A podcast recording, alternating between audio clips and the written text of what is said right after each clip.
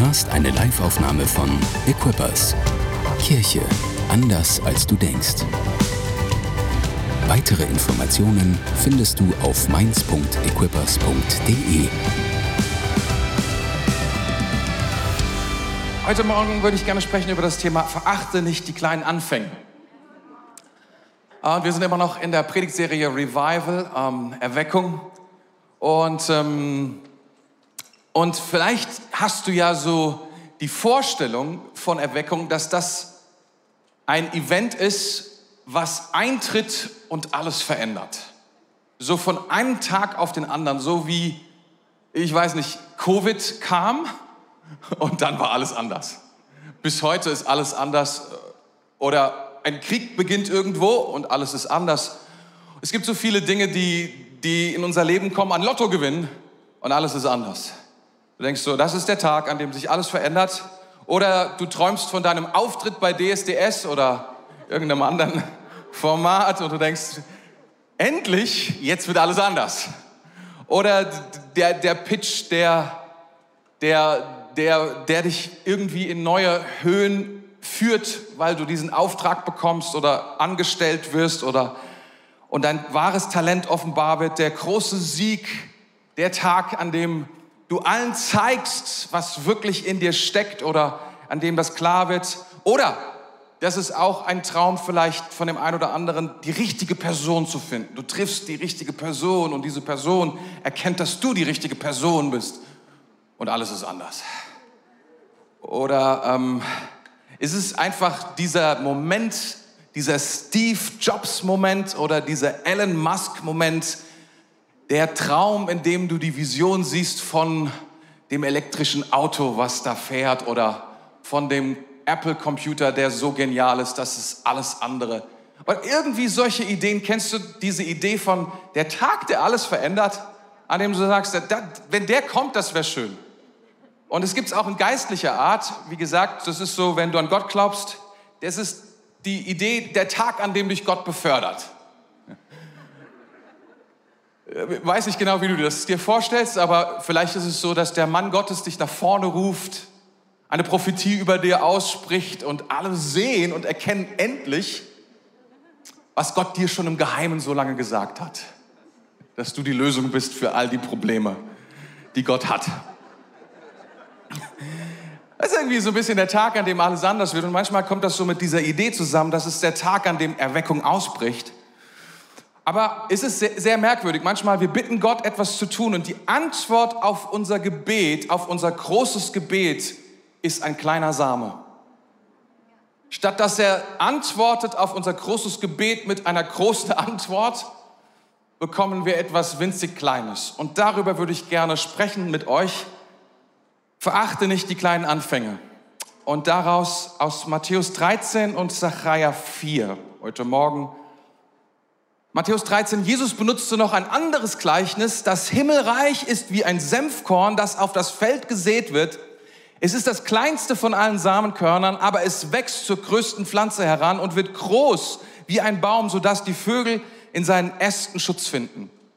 Das ist, was Jesus sagt, was Jesus lehrt. Und dann habe ich noch eine alttestamentliche Stelle, die ich ganz cool finde. Denn wer ist's, der den Tag geringer Anfänge verachtet?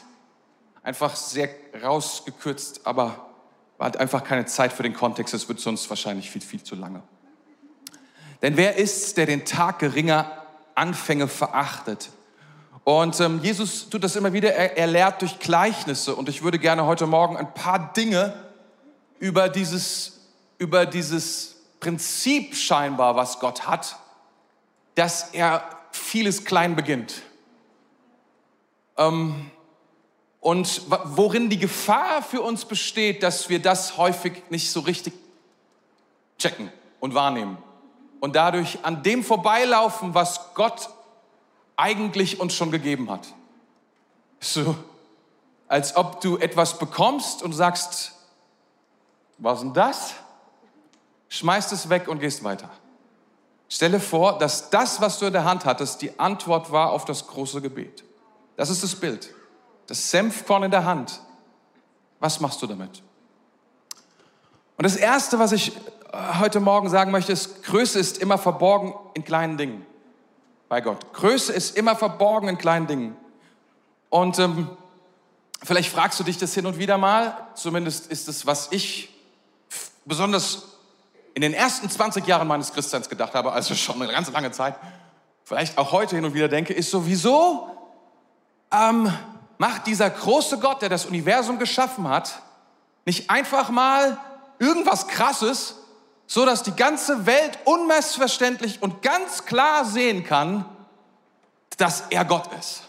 Es wäre echt mal Zeit, bei all den Missverständnissen, die es da draußen gibt, bei all den Theorien, die die Leute sich ausdenken, wäre doch eigentlich mal gut, wenn er mal so sagt, genau, mal laut sagt, zum Beispiel. Das, das wäre eine tolle Sache. Oder wie mal auf den Tisch haut. Oder auf den Kontinent Europa. Ich, die Frage ist, was ist dann platt in Europa? Dann wahrscheinlich die Schweiz und, und Österreich, die sind dann nur noch, die sehen dann aus wie, wie, wie Dänemark oder so. Äh, so, die, die Idee irgendwie, wenn, wenn, Gott, warum, warum machst du mal nicht richtig, einfach, warum machst du nicht richtig mal klar, dass du Gott bist? Und wir müssen in der Bibel eine Sache feststellen, es gab einen Zeitpunkt, in dem er das klar gemacht hat und das war die Sinnflut. Ein Beispiel dafür, dass Gott der ganzen Welt klar macht, ich bin Gott. Und wie er gesprochen hat, war mit Gerechtigkeit hat er gesprochen, geantwortet auf, auf dieses Gefühl, wir müssen Gott sehen. Und was kam? Er vernichtet die ganze Welt bis auf wenige Menschen. Wir müssen Folgendes sagen, wir müssen Folgendes sehen, Jesus, oder wir müssen Folgendes sagen, Gott, wir wissen nicht 100% warum das so ist, aber Gottes Ding ist es nicht, ähm, so zu reden, dass, dass es unmissverständlich ist, sondern Gott sucht das Geheimnis. Gott sucht das Kleine. Ich meine, wisst ihr, Jesus war umstritten wie keine andere Person. Und das nicht nur heute, sondern auch als er gelebt hat. Ich meine, der hat Sachen gemacht. Der ist auf dem Wasser gelaufen. Der hat die Toten zurückgeholt. Der hat die Blinden geheilt. Der hat Dinge an den Start gebracht. Der hat 20.000 Menschen hat er mit zwei Fischen und fünf Broten hat er ernährt. Der hat Sachen gemacht, das glaubst du. Er war umstritten wie keine andere Person. Die Leute, die Leute, die die, die, die schlausten waren am Start, haben gesagt, das ist auf keinen Fall der Messias. Auf keinen Fall ist er Gottes Sohn. Er kam als Baby, er war arm und er war er war überhaupt nicht erpicht darauf, in irgendeiner Art und Weise irgendeinem religiösen oder politischen Führer irgendetwas zu beweisen. Es war ihm einfach egal. Er kam und hat sein Ding gemacht. Und er ist nie besonders weit gereist. Er ist nie über, er, er war im Ausland, ich glaube in Syrien war er mal kurz, hat da mal ein Wochenende verbracht, aber ist auch nicht so super gelaufen, jetzt rein urlaubstechnisch.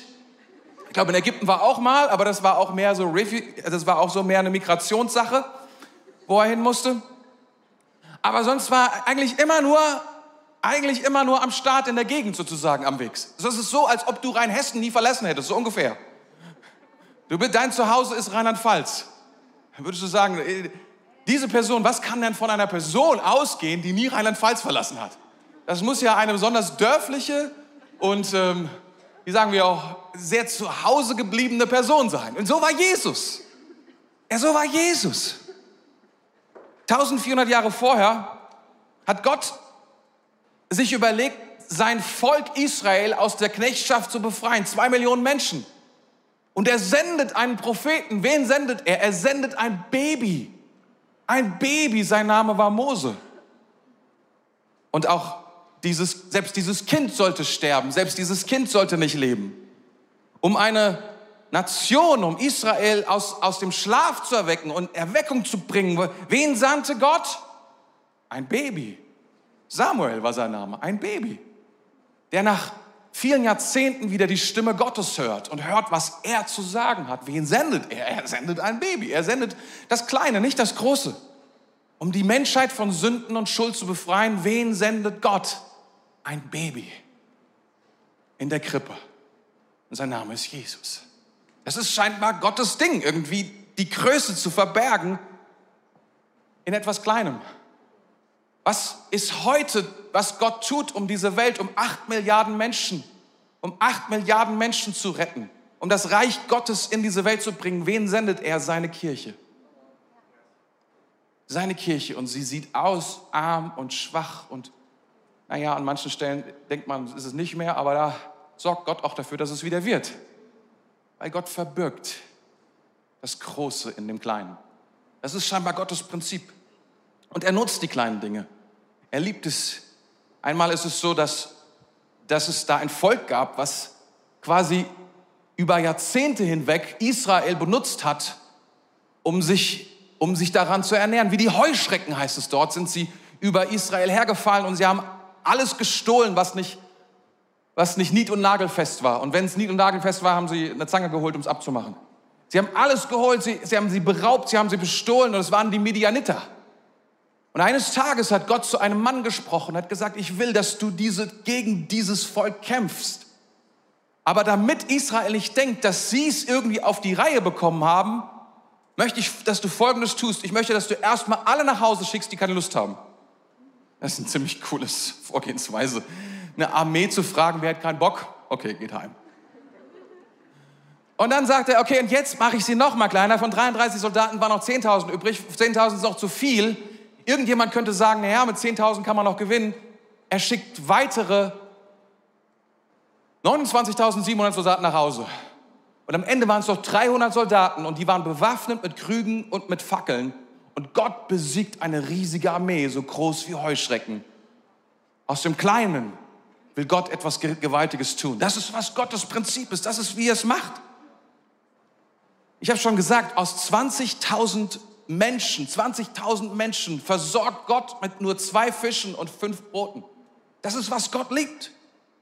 Um eine ganze Stadt zu verändern und zu erwecken, reicht das Zeugnis von einer zerbrochenen Frau, die schon fünf Ehemänner hatte und die nichts zu sagen hatte. Die war gecancelt, gecancelt, gecancelt.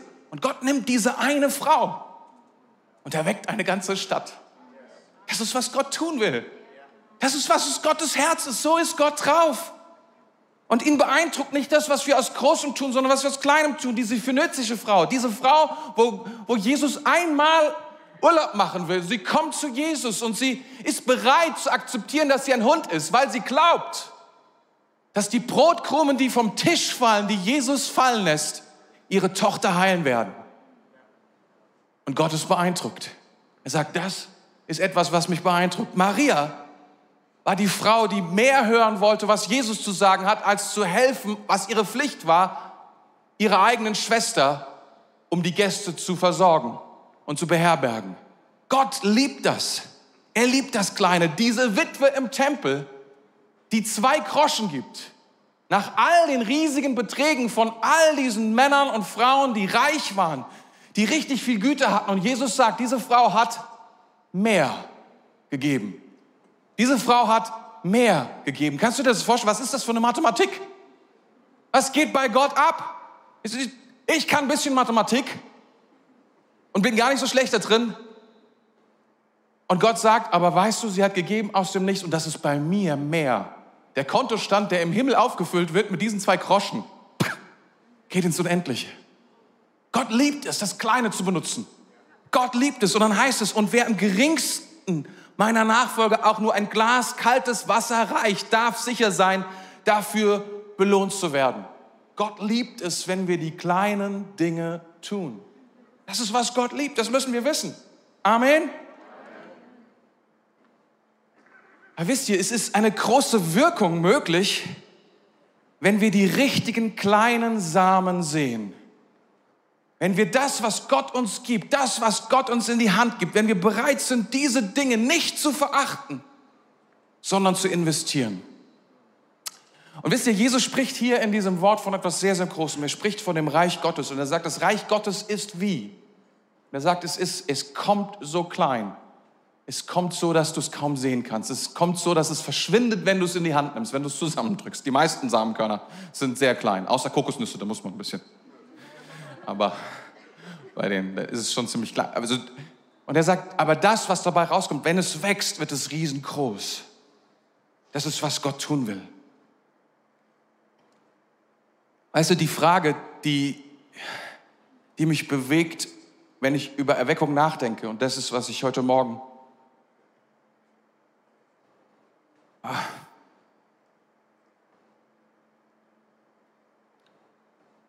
Die Frage ist, wollen wir an die Quelle? Wollen wir an die Quelle selbst? Wollen wir lebendiges Wasser? Heute Morgen hat mich jemand gefragt, alles frisch? Alter Gruß. War ein mitteljunger Mann. Alles frisch. Und ich musste sofort denken an, ähm, an dieses Wasser. Sind wir, was suchen wir? Was, was, nach was suchen wir als Kirche? Nach was suchen wir für unser eigenes Leben? Wenn wir darüber nachdenken, dass wir, dass wir, dass wir Erweckung wollen in unserem eigenen Leben, wollen wir Erweckung haben durch die Inspiration und Kopie von anderen? Oder wollen wir angeschlossen sein an unsere eigene Quelle, aus der das frische Wasser kommt, was direkt von Gott kommt? Direkt von Gott kommt. Hin und wieder, ähm, letztens vor, vor, zwei, drei Tagen oder so, hat mich jemand gefragt, ey, ähm, wir haben da so ein Team und wir, wir wollen sehen, dass Gott mehr tut. Was, was müssen wir lesen und wo müssen wir hin und was müssen wir tun? Und ich dachte so, das ist eine gute Frage. Und weißt du, es gibt viele Orte auf der Welt, die inspirierend sind. Und ich, ich habe nichts gegen Inspiration. Ich, ich liebe es zu lernen von anderen Menschen. Und ich glaube, es gibt so viel zu lernen. Auch über geistliche Dinge, auch über Erweckung und über all diese Dinge. Aber über eine Sache müssen uns klar sein. Wir können, wir können das tun. Es ist möglich, dass wir das Wasser von einer anderen Quelle nach Hause transportieren und in unsere eigene Quelle reinlassen. So wir, das ist ein Tanklaster quasi. Dass wir ein Tanklaster sagen, okay, wir gehen jetzt mal zu der Kirche hier in Brasilien oder dort oder wo auch immer hin und wir machen mal den ganzen Tanklaster voll mit dem Wasser, was sie haben und dann fahren wir dann nach Deutschland und lassen den in die Quelle von uns rein und dann leben wir von diesem Wasser. Das ist, das wird unser Problem für einige Monate oder Wochen fixen. Wir leben aus der Inspiration von einer anderen Quelle und haben jetzt unsere eigene Quelle gefüllt. Das ist ziemlich cool. Das ist schon nicht schlecht. Aber ich glaube, dass Gott jedem Einzelnen von uns und uns als Kirche eine eigene Quelle geben möchte, nach der wir suchen und selbst zu dem Zugang haben, was Gott uns gibt. Er möchte nicht, dass wir leben aus der Inspiration anderer. Er möchte nicht, dass wir leben aus der Inspiration von gestern. Er möchte, dass wir leben aus dem, was Gott frisch für uns hat. Ich glaube, dass viele deswegen, deswegen hinter ihren Möglichkeiten leben, weil sie häufig Copy und Paste. Ich sage euch mal so, einige, einige Leute bereiten ihre Predigt vor mehr im Internet als im Wort Gottes. Und das kann ich verstehen, weil das Internet ist voller Predigten.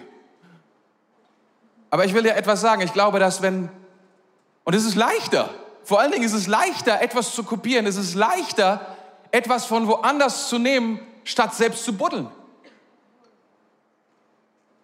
Statt selbst Schritt für Schritt und, und Schaufel für Schaufel zu nehmen und zu sagen, wo ist das Wasser, was Gott hat für diese Quelle? Hier in Deutschland, hier in Mainz, hier im Rhein-Main-Gebiet, hier für mein eigenes Leben. Wir können leben von der Quelle anderer. Aber ich glaube, dass Gott möchte, was Jesus gesagt hat, dass er die Quelle ist, dass er frisches Wasser schenken will, jedem von uns. Und dass wir aus diesem Status herauskommen müssen des Kopierens von dem, was lebendig ist, irgendwo anders. Das ist ein, gut, das ist ein gutes Konzept, wenn man am Anfang steht. Das ist ein gutes Konzept für, wir wissen, für, für, für, für Erziehung. Erstmal machen, was andere machen. Das ist großartig. Willst du irgendwas lernen? Mach, was andere machen. Wenn du predigen lernen willst, predige, wie andere predigen. Wenn du singen willst, sing, wie andere singen. Wenn du, wenn du malen willst, mal wie andere malen. Wenn du, was auch immer, das ist eine gute Idee, aber irgendwann will Gott dich anschließen an etwas, was originär ist, was von ihm ist, was durch dich fließt. Er will etwas in dir erschaffen, was groß ist und was nicht kopiert wird oder aus anderen Quellen kommt oder was abgestanden ist. Ich weiß nicht, zu wem ich heute Morgen spreche. Weil ich glaube, dass Gott etwas, dass Gott etwas tun will in dir und dass es so viel Geduld braucht, weil es klein beginnt. Deswegen zapfen wir uns oft an die Pools und an die Flüsse und an die Ströme und an die Stauseen von anderen an. Demnächst unternehme ich meine erste Erweckungsreise. Und die Leute haben mich gefragt, ja, was willst du dort? Und dann habe ich gesagt, willst du, das, willst, willst du dort lernen? Ja, ich will dort lernen. Aber was will ich nicht? Ich will nicht das, was die haben. Ich will, was Gott für uns hat. Ich will nur von denen lernen, wie sie das bekommen haben, was sie bekommen haben. Damit ich das nehmen kann, um das zu bekommen, was Gott für uns hat. Weil ich Gott, Gott hat mehr für uns. Ich glaube, wir stehen am Anfang von dem, was Gott bereits angefangen hat. Das müssen wir sehen, das ist das Problem. Wir müssen sehen, was Gott schon tut. Wir dürfen nicht sagen, oh, das ist klein. Und dann reisen wir irgendwo hin und glauben, dass das, was dort groß ist, dass wir das importieren können zu uns. Und das ist, was wir manchmal tun mit einem Klick im Internet. Mit einem Klick glaubst du, dass der Lobpreis von woanders größer ist und powervoller ist als der Lobpreis, den du bringst, wenn du ihn zu Gott bringst. Ah. Zu irgendjemandem rede ich heute Morgen. Ich bin noch nicht sicher zu wem. Vielleicht denn nur zu mich. Ich bin schon aufgebaut. Also ich habe nichts dagegen, etwas, wir, wir brauchen einander, wir brauchen einander weltweit, ohne Frage. Und ich glaube nicht, dass, dass wie soll ich sagen, dass dass, dass wir irgendetwas Besonderes sind in irgendeiner Art und Weise. Ich glaube, dass Gott nur eine Sache will, dass wir angeschlossen sind an ihm direkt. Er will, dass wir das Wasser von ihm bekommen und nicht von jemand anderem. Viele Christen leben aus dem Wasser anderer Menschen. Ich glaube, dass Gott etwas daran ändern will und uns anschließen will an diese neue Quelle. Wir sollten dieses, dieses Samen sehen, was Gott uns gegeben hat. Statt dass wir es anschauen und dass wir sagen, was soll das denn? Wo kommen wir denn damit hin, dass wir es ehren, dass wir sagen, Gott, du hast uns das gegeben, wir wollen es ehren. Du hast uns dieses, du hast gegeben, dass zum ersten Mal ein Schnupfen geheilt ist, wir wollen es ehren. Du bewegst dich in diesem Raum mit deiner Gegenwart, wir werden es ehren. Menschen finden zu Jesus, Sonntag für Sonntag, wir wollen es ehren. Haben wir mehr Hunger? Oh ja. Aber wir wollen ehren, was du tust. Und wollen es nicht wegschmeißen und sagen, jetzt geben wir was, was anderes, weil das, was du bisher getan hast, es war ja nix. Und wir wollen nicht verrückt sein, sondern sagen, nein Gott, mach weiter mit dem, was du angefangen hast. Mach weiter mit dem, was du begonnen hast. Mach weiter mit den prophetischen Worten, die wir empfangen haben von dir. Und wir glauben, dass du noch mehr hast für uns. Noch größere Dinge passieren werden. Oh ja, wir hatten letztes Jahr einen großartigen Jahrgang in der Leadership Academy. Es waren, glaube ich, drei Leute. Vier. Vier. Seht ihr, vier Leute hatten wir schon mal einen Dreierjahrgang. Nee, so schlimm war es noch nicht. Vier Leute. Aber ich möchte euch sagen, Gott tut etwas in den kleinsten Dingen. Zwei davon sind jetzt im Jahrgang, im, im, im Jahr zwei schon. Du kannst nicht an der Anzahl der Menschen sagen, was das ist, was da drin steckt. Und Gott gibt mehr. Gott gibt mehr. Das ist, was Gott will. Er beginnt im Kleinen und dass wir ehren und nicht unterschätzen, was die Anfänge spricht zu dem Berg, der dir entgegensteht. Das hat Jesus gesagt. Sprich zu dem Berg, der dich daran hindert, zu vollenden, was Gott begonnen hat mit dir. Ich, heute Morgen, ich heute Abend werde ich ein bisschen anders predigen. Das Problem ist, ich habe ein Skript für zwei Predigten. Manchmal komme ich ein bisschen durcheinander. War vielleicht nicht so geschickt, hätte es vielleicht irgendwie auseinanderhalten sollen. Seht mal, heute Morgen ist das Thema Erweckung. Wir wollen Erweckung in unserem Leben haben. Wir wollen, dass Gott an den Start kommt mit großer Kraft und Leidenschaft, mit einer Power wie niemals zuvor. Aber ich möchte dich fragen, hast du ein Ziel? Hast du ein solches Ziel in deinem Leben? Hast du etwas, von dem du glaubst, dass Gott dir das gegeben hat? Hast du diesen Senfkorn schon bekommen? Hast du schon Gott gefragt? Hast du schon empfangen das Wort, was du brauchst? Manchmal sagen Leute, Wenn die Prophetie nicht mindestens zehn Minuten dauert, dann war das keine ordentliche Prophetie. Einer der powerfulsten Menschen, zwei der powerfulsten Menschen, die ich kenne, ist Pastor Bruce und Pastor Johannes Justus. Und die beiden prophezeien ungefähr zwei Sätze. Und ich kenne, ich kenne kein einziges Beispiel, in dem nicht das passiert ist, was sie gesagt haben. Auf die eine oder andere Weise. Nun weiß ich auch nicht genau, was sie alles gesagt haben. Das muss ich dazu sagen. Aber wir denken manchmal, weil ein Wort so klein ist, weil es so kurz dauert, weil es nicht blumig ist, weil es nicht so ist, wie wir es gerne hätten, dann deswegen ist es, ist es zu verachten. Deswegen ist es nicht wichtig.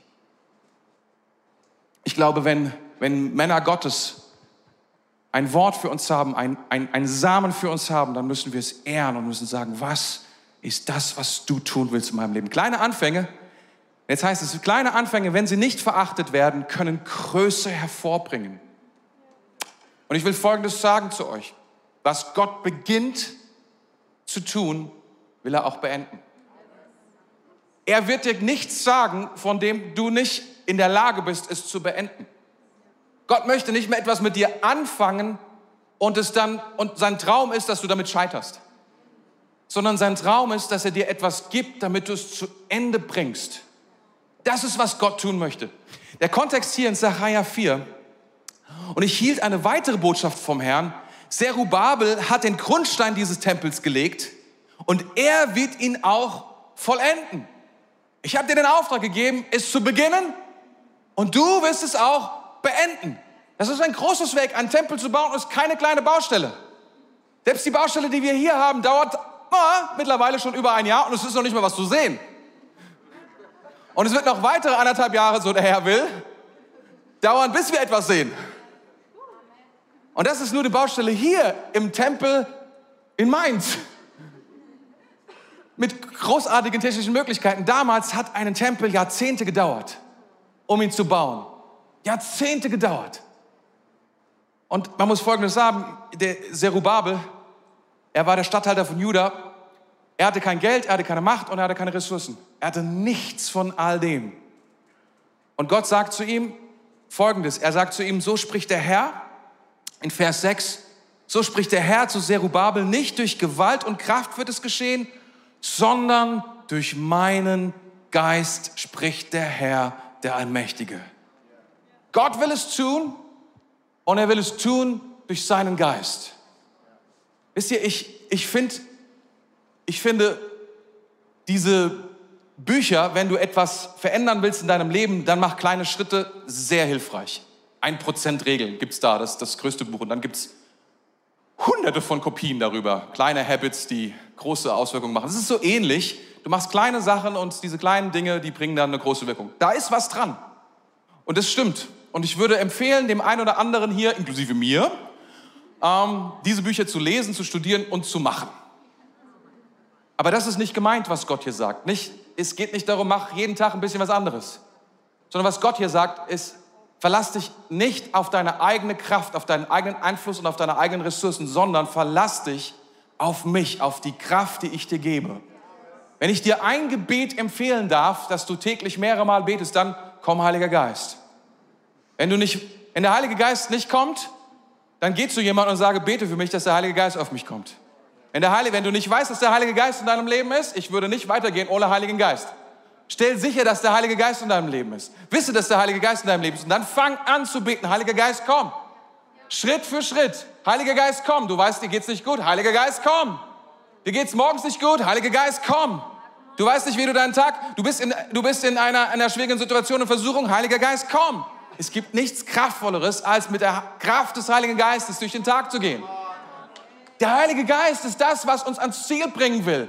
Nicht das, was in dir steckt, nicht deine Strategie, deine Zielsetzung, deine, all diese Dinge sind lobenswert. Ich finde Menschen, die so sind, großartig. Ich, das sind richtige Beispiele für mich. Das ist der Hammer, was Leute erreichen können durch dieses 1%-Ding. Es gibt ganze Predigten darüber, über das 1%-Buch. Ich denke zwar, ehrlich gesagt, sollte man nicht predigen über Bücher, die 1% heißen, sondern es lesen.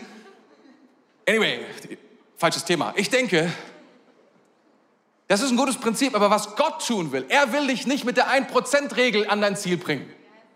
Er will dich durch seinen Geist und durch seine Kraft ans Ziel bringen. Gott sagt nicht zu dir, meine Tochter, baue mein Haus und dann sagt er, okay, und jetzt hast du ein Buch, ein Prozent. Nein, er sagt, hier ist das lebendige Wort Gottes, lies das. Bete um den Heiligen Geist. Das ist, was ich dir gebe. Das ist ein Unterschied. Es bedeutet nicht, dass wir Weisheit ausschlagen, aber es bedeutet, dass wir uns verlassen von ganzer Kraft auf das, was Gott tun kann. Und nicht auf das, was wir tun können. Amen. Seid ihr noch da? Wisst ihr, das größte Problem an. Oh, es sind noch acht Minuten, es ist noch ein Haufen Zeit. Was passiert? Der Haken an dieser Sache ist, der Haken an dem, was Gott tun will, liegt in dem, dass er irgendwann beginnt und dass wir nicht erkennen, dass er beginnt. Und dass wir verachten, was er beginnt. Und dass wir glauben, aus irgendwelchen Gründen, dass es größer sein müsste, dieses Event, dass er etwas beginnt. Vielleicht beginnt er gerade jetzt etwas mit dir, gerade in diesem Augenblick. Gerade mit dem Gebet, Heiliger Geist, komm. Und ein Gedanke, eine, ein, ein Wort von ihm wird lebendig in dir. Und du wirst, wird klar, das ist, was Gott sagt.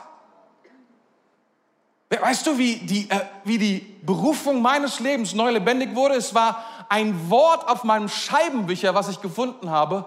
Auf dem stand nur, baue mein Haus. Und ich wusste, Gott spricht. Und es ist das Wort, auf dem ich die nächsten Jahrzehnte gehen werde. Wenn ich nur eine Sache weiß, dann das, baue mein Haus. Und ich habe gesagt, okay, das werde ich umarmen, von ganzem Herzen. Ist es klein? Oh ja, es ist sehr klein ein, eine Kopie von einem Wort aus seinem Wort. Aber es ist von Gott. Wenn wir verachten, wenn wir wegwerfen, es ist ja so leicht, das war unter meinem Scheibenwischer jetzt einfach so, weißt du, ihr kennt ja die, das war damals ein Mercedes, war ziemlich cool. Kannst so draufdrücken und dann fliegt das Ding weg und so und dann ist es weg, diese, diese kleinen Müllsachen da. Verachte nicht. Wisst ihr, was verachten bedeutet? Verachten heißt als schlecht, minderwertig ansehen, geringschätzen, verschmähen. Wikipedia hilft, hilft, mir in diesem Fall sehr weiter. Es heißt, Verachtung ist eine starke Geringschätzung, basierend auf der bewussten oder unbewussten Überzeugung des Unwertes der von ihr betroffenen Person oder Institution. Bewusst oder unbewusst? Bewusst oder unbewusst? Manchmal kann es uns schon durch den Kopf gehen und wir sagen, wir sehen nur ganz kleine Resultate. Gott redet hier, ja, schon. Jemand gibt sein Leben Jesus, aber es war nur eine Person. Ja, das Gottes Gegenwart war da, aber auf dem Boden habe ich nicht gelegen. Träume habe ich auch keine gehabt. Ah, das, hm. Ja, ich habe schon viel finanzielle Hilfe erfahren, aber Millionär bin ich immer noch nicht, so ein Mist. Ich erwarte, ich, ich habe erlebt, wie der Heilige Geist mich führt, aber ah, ich bin immer noch nicht der Held, der ich eigentlich sein sollte. Heilung, ja, okay, Gott hat geheilt, Schnupfen, Erkältung, aber gut, es könnte natürlich auch die Medizin gewesen sein. Preis sei Gott und für die Medizin. So, manchmal diese Gedanken gehen uns durch den Kopf, oder? Und wisst ihr, jedes Mal, wenn wir diese Gedanken in unserem Herzen zulassen, ganz ehrlich, wir sind Deutsche. Das ist quasi unser täglich Brot, so denken wir standardmäßig. Die Kritik ist uns einprogrammiert. Es wird Zeit, dass wir sie uns wieder ausprogrammieren lassen. Es ist nicht so spektakulär, wie wir es gerne hätten. Es ist nicht so Jesusmäßig, was wir in der Bibel lesen. Aber wisst ihr, warum Gott uns sein Wort gibt? Damit wir Hunger haben nach dem, was er sagt, was möglich ist. Aber er gibt es uns nicht, damit wir verachten, was bereits dort ist. Jemand hat mal gesagt, und es ist ein Satz, der vor Jahren, ach, bestimmt schon 15 Jahre her, ein Apfel ist ein Apfel. Sagst du, ja, das ist ja Rocket Science. Aber wisst ihr, ein Apfel ist ein Apfel. Ich wohne ja in der Nähe von solchen Obstgärten und da gibt es haufenweise Äpfel und ich wundere mich immer, wann die diese Äpfel ernten, weil die sind super lang da. Manchmal noch bis Ende September und die Äpfel, ich habe das ausprobiert. Man kann die auch schon Mitte August essen. Und da sind die auch schon im Juni. Und die sind dann so klein, so, so klein. Und seien wir ehrlich, ich habe auch die schon ausprobiert. Hm, sehr hart, sehr sauer. Und am Ende, oh, so groß, riesig. Riesig, so groß mindestens. Wahnsinn. Muss mit zwei Händen. Und wenn du rein bist.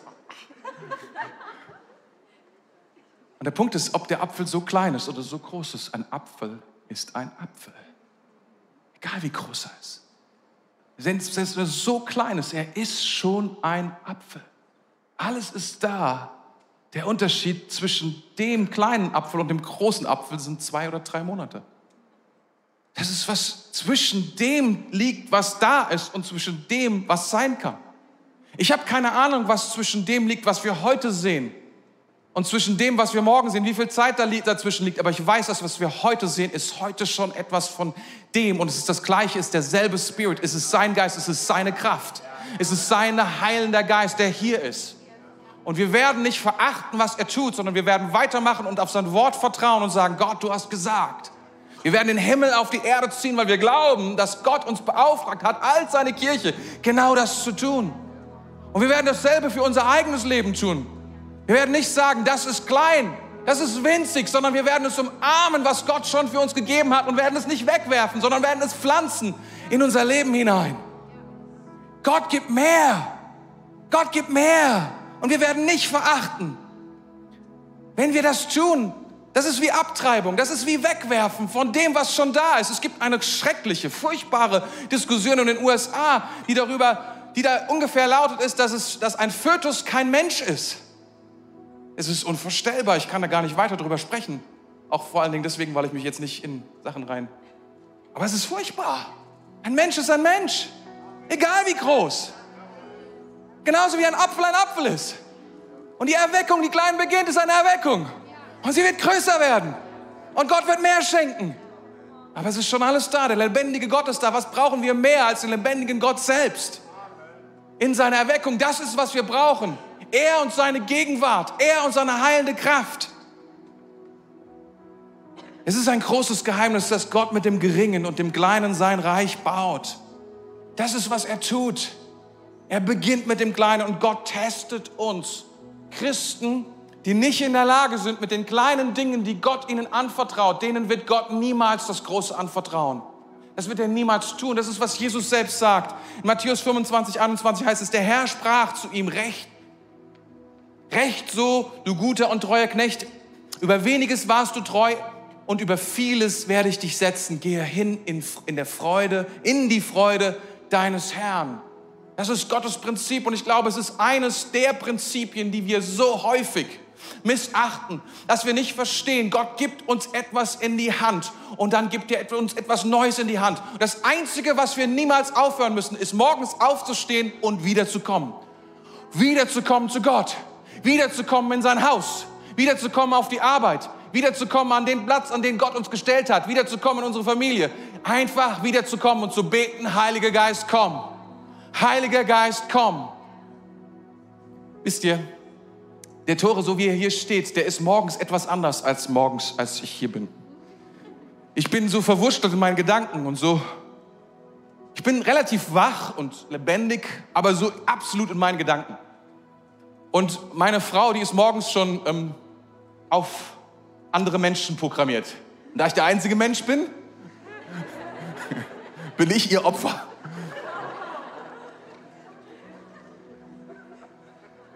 Und manchmal denke ich so, oh, ich muss flüchten. Weil ich will gerne alleine sein mit all meinen, mit all meinen Gedanken und mit mir selbst und bis ich bereit bin für Menschen. Wann auch immer das ist. Und ich habe eine Sache festgestellt, das wird niemals passieren. Und es ist nicht, verstehst du, es ist nicht, es geht nicht darum, ihr zu sagen, hey, sei weniger menschlich und liebevoll und fröhlich, sondern es ist, und ich, und ganz ehrlich, es ist, ist fast schmerzvoll, morgens gut drauf zu sein für mich. Kennt das jemand? Und wisst ihr, seit einigen Tagen ist mein Gebet nur noch, ich werde es sein, Heiliger Geist, hilf mir. Das ist alles, was ich tun kann, wenn ich ehrlich bin. Heiliger Geist, hilf mir. Ich, ich brauche deine Hilfe dazu. Ich möchte euch etwas sagen. Ich glaube, es ist eines der powerfulsten Dinge, uns zu entscheiden, dass der Heilige Geist da ist mit seiner Kraft und dass er bereits angefangen hat, etwas zu tun in meinem Leben zu, zu verändern. Amen. Gott will dir mehr anvertrauen. Gott hat mehr für dich. Weißt du, Gott kann alles verändern im Bruchteil einer Sekunde. Er sprach und dieses Universum ward. Er sprach und die Sterne haben geleuchtet. Er kann Dinge tun, aber er tut's nicht. Es ist ein Geheimnis, warum das so nicht ist. Aber eine Sache weiß ich. Eine Sache habe ich verstanden. Er tut es nicht wegen mir. Weil wenn ich Dinge schnell bekomme, das sieht man an Lottospielern, die schnell gewinnen, das Herz kommt nicht mit. Das Herz kommt nicht mit mit dem schnellen Wechsel von super scheiße zu super gut. Wir denken ja, dass wir, werden, wir sind anders. Wenn wir Lotto gewinnen, nee, dann gib erstmal den Zehnten, geben wir den Herrn. Das ist, was wir sagen, was, was, was mir die Leute auch alle erzählen. Und ich so, ja, alles klar, ich darf dich daran erinnern, falls es eines Tages passiert. Die Wahrheit ist, unsere Herzen sind so schwierig. Und es ist so ein krasser Job, dass Gott unsere Herzen will er gewinnen. Er will nicht unsere, unser Äußeres, unsere, er will unsere Herzen. Er will nicht, dass wir auf ihn abfahren wegen den Dingen, die er tut, sondern wegen dem, wer er ist. Und ich muss leider sagen, es dauert doch hin und wieder länger mit meinem Herzen, als ich mir selber zugestehen will. Und darum hat er dieses Prinzip, er beginnt im Kleinen, damit ich lerne, das Kleine zu umarmen, das Kleine zu ehren, das Kleine zu schätzen. Dann kann er mir mehr geben. Dann kann er mir mehr geben, damit mein Herz wächst mit dem, was Gott mir anvertrauen kann. Dass du nicht reich bist, daran bist du selber schuld. Das ist dein Herz. Ganz ehrlich. Gott will im Übermaß geben. Ach, vielleicht sollte ich das besser nicht sagen, dann kriege ich noch Ärger. Prosperity Gospel oder so ein Scheiß. Glaube ich nicht dran, aber ich glaube an das Herz. Ich glaube, dass Gott uns viel anvertrauen will. Und das ist häufig das größte Problem ist von uns. Wenn Gott dich wirklich liebt, und das tut er, dann sagt er, hey, lerne mit dem, was ich dir gegeben habe, dann kann ich dir mehr geben. Dann kann ich dir mehr geben. Und Gott ist gut. Er ist nicht knauserig. Er ist nicht so, dass er sagt, oh, das mache ich nicht. Ich halte dich klein. Nein, nein, nein, nein. Er will mein Herz. Wisst ihr, ein, ein Bild hat mir mal geholfen, das habe ich auf einer Schautkonferenz gehört, vor einigen Jahren. Wisst ihr, diese, dieser Augenblick, der alles verändert, das ist häufig der Tag der Erweckung, der Tag, das ist, was wir wollen, an dem plötzlich, bam, so, es passiert. Suddenly hieß es, glaube ich, plötzlich. plötzlich kam der Heilige Geist. Apostelgeschichte 2. Plötzlich kam der Heilige Geist. Wieso nicht so ein Moment? Der Heilige Geist kommt und alles ist anders.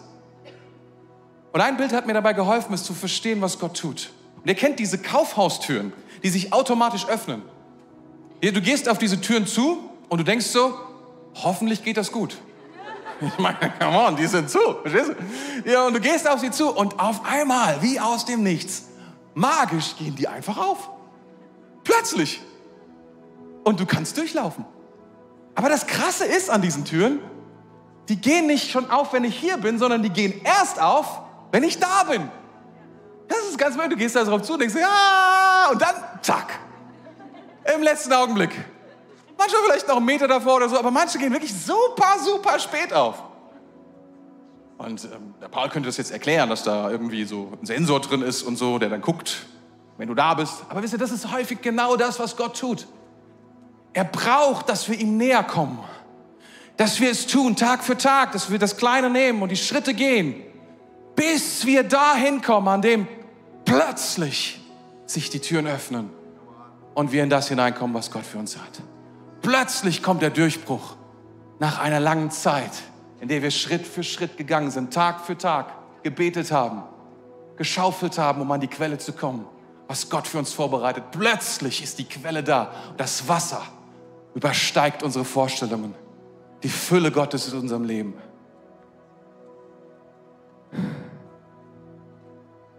Verachte nicht die kleinen Anfänge.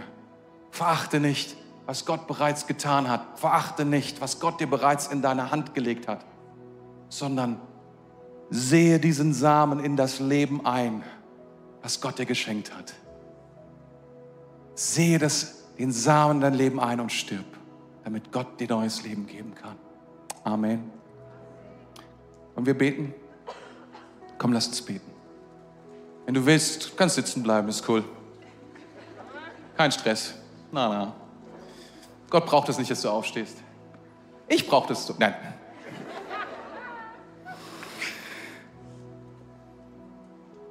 Jesus, wir, wir ehren dein Wort, wir danken dir. Wir preisen dich, dass du zu uns heute redest durch dein Wort, dass du uns Erweckung geben willst und dass es bereits in unseren Händen liegt, Herr. Dass du es bereits uns geschenkt hast, dass es bereits hier ist, mitten unter uns.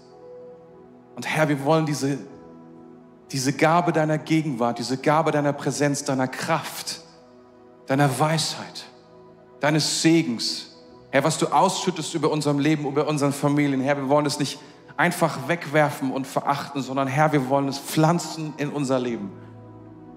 Herr, wir wollen dir danken von ganzem Herzen für alles, was du schon getan hast, für alles, was du schon begonnen hast zu tun, für alles, was du schon geredet hast in unser Leben hinein. Herr, erinnere uns, was wir missachtet haben, was wir liegen gelassen haben. Aus Dummheit, aus Stolz, aus Eigensinn, weil wir denken, dass wir es selbst schaffen. Aber Heiliger Geist, wir bitten dich, komm. Heiliger Geist, wir wollen es nicht ohne dich tun.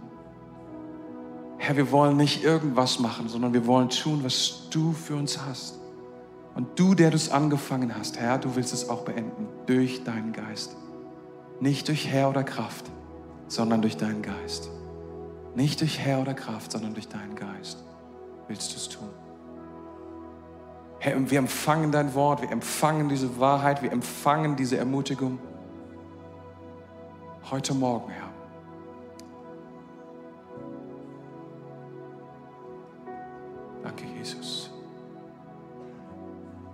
Danke, dass du dich bewegst hier unter uns. Danke, Herr. Danke fürs Zuhören. Weitere Informationen findest du auf mainz.equippers.de.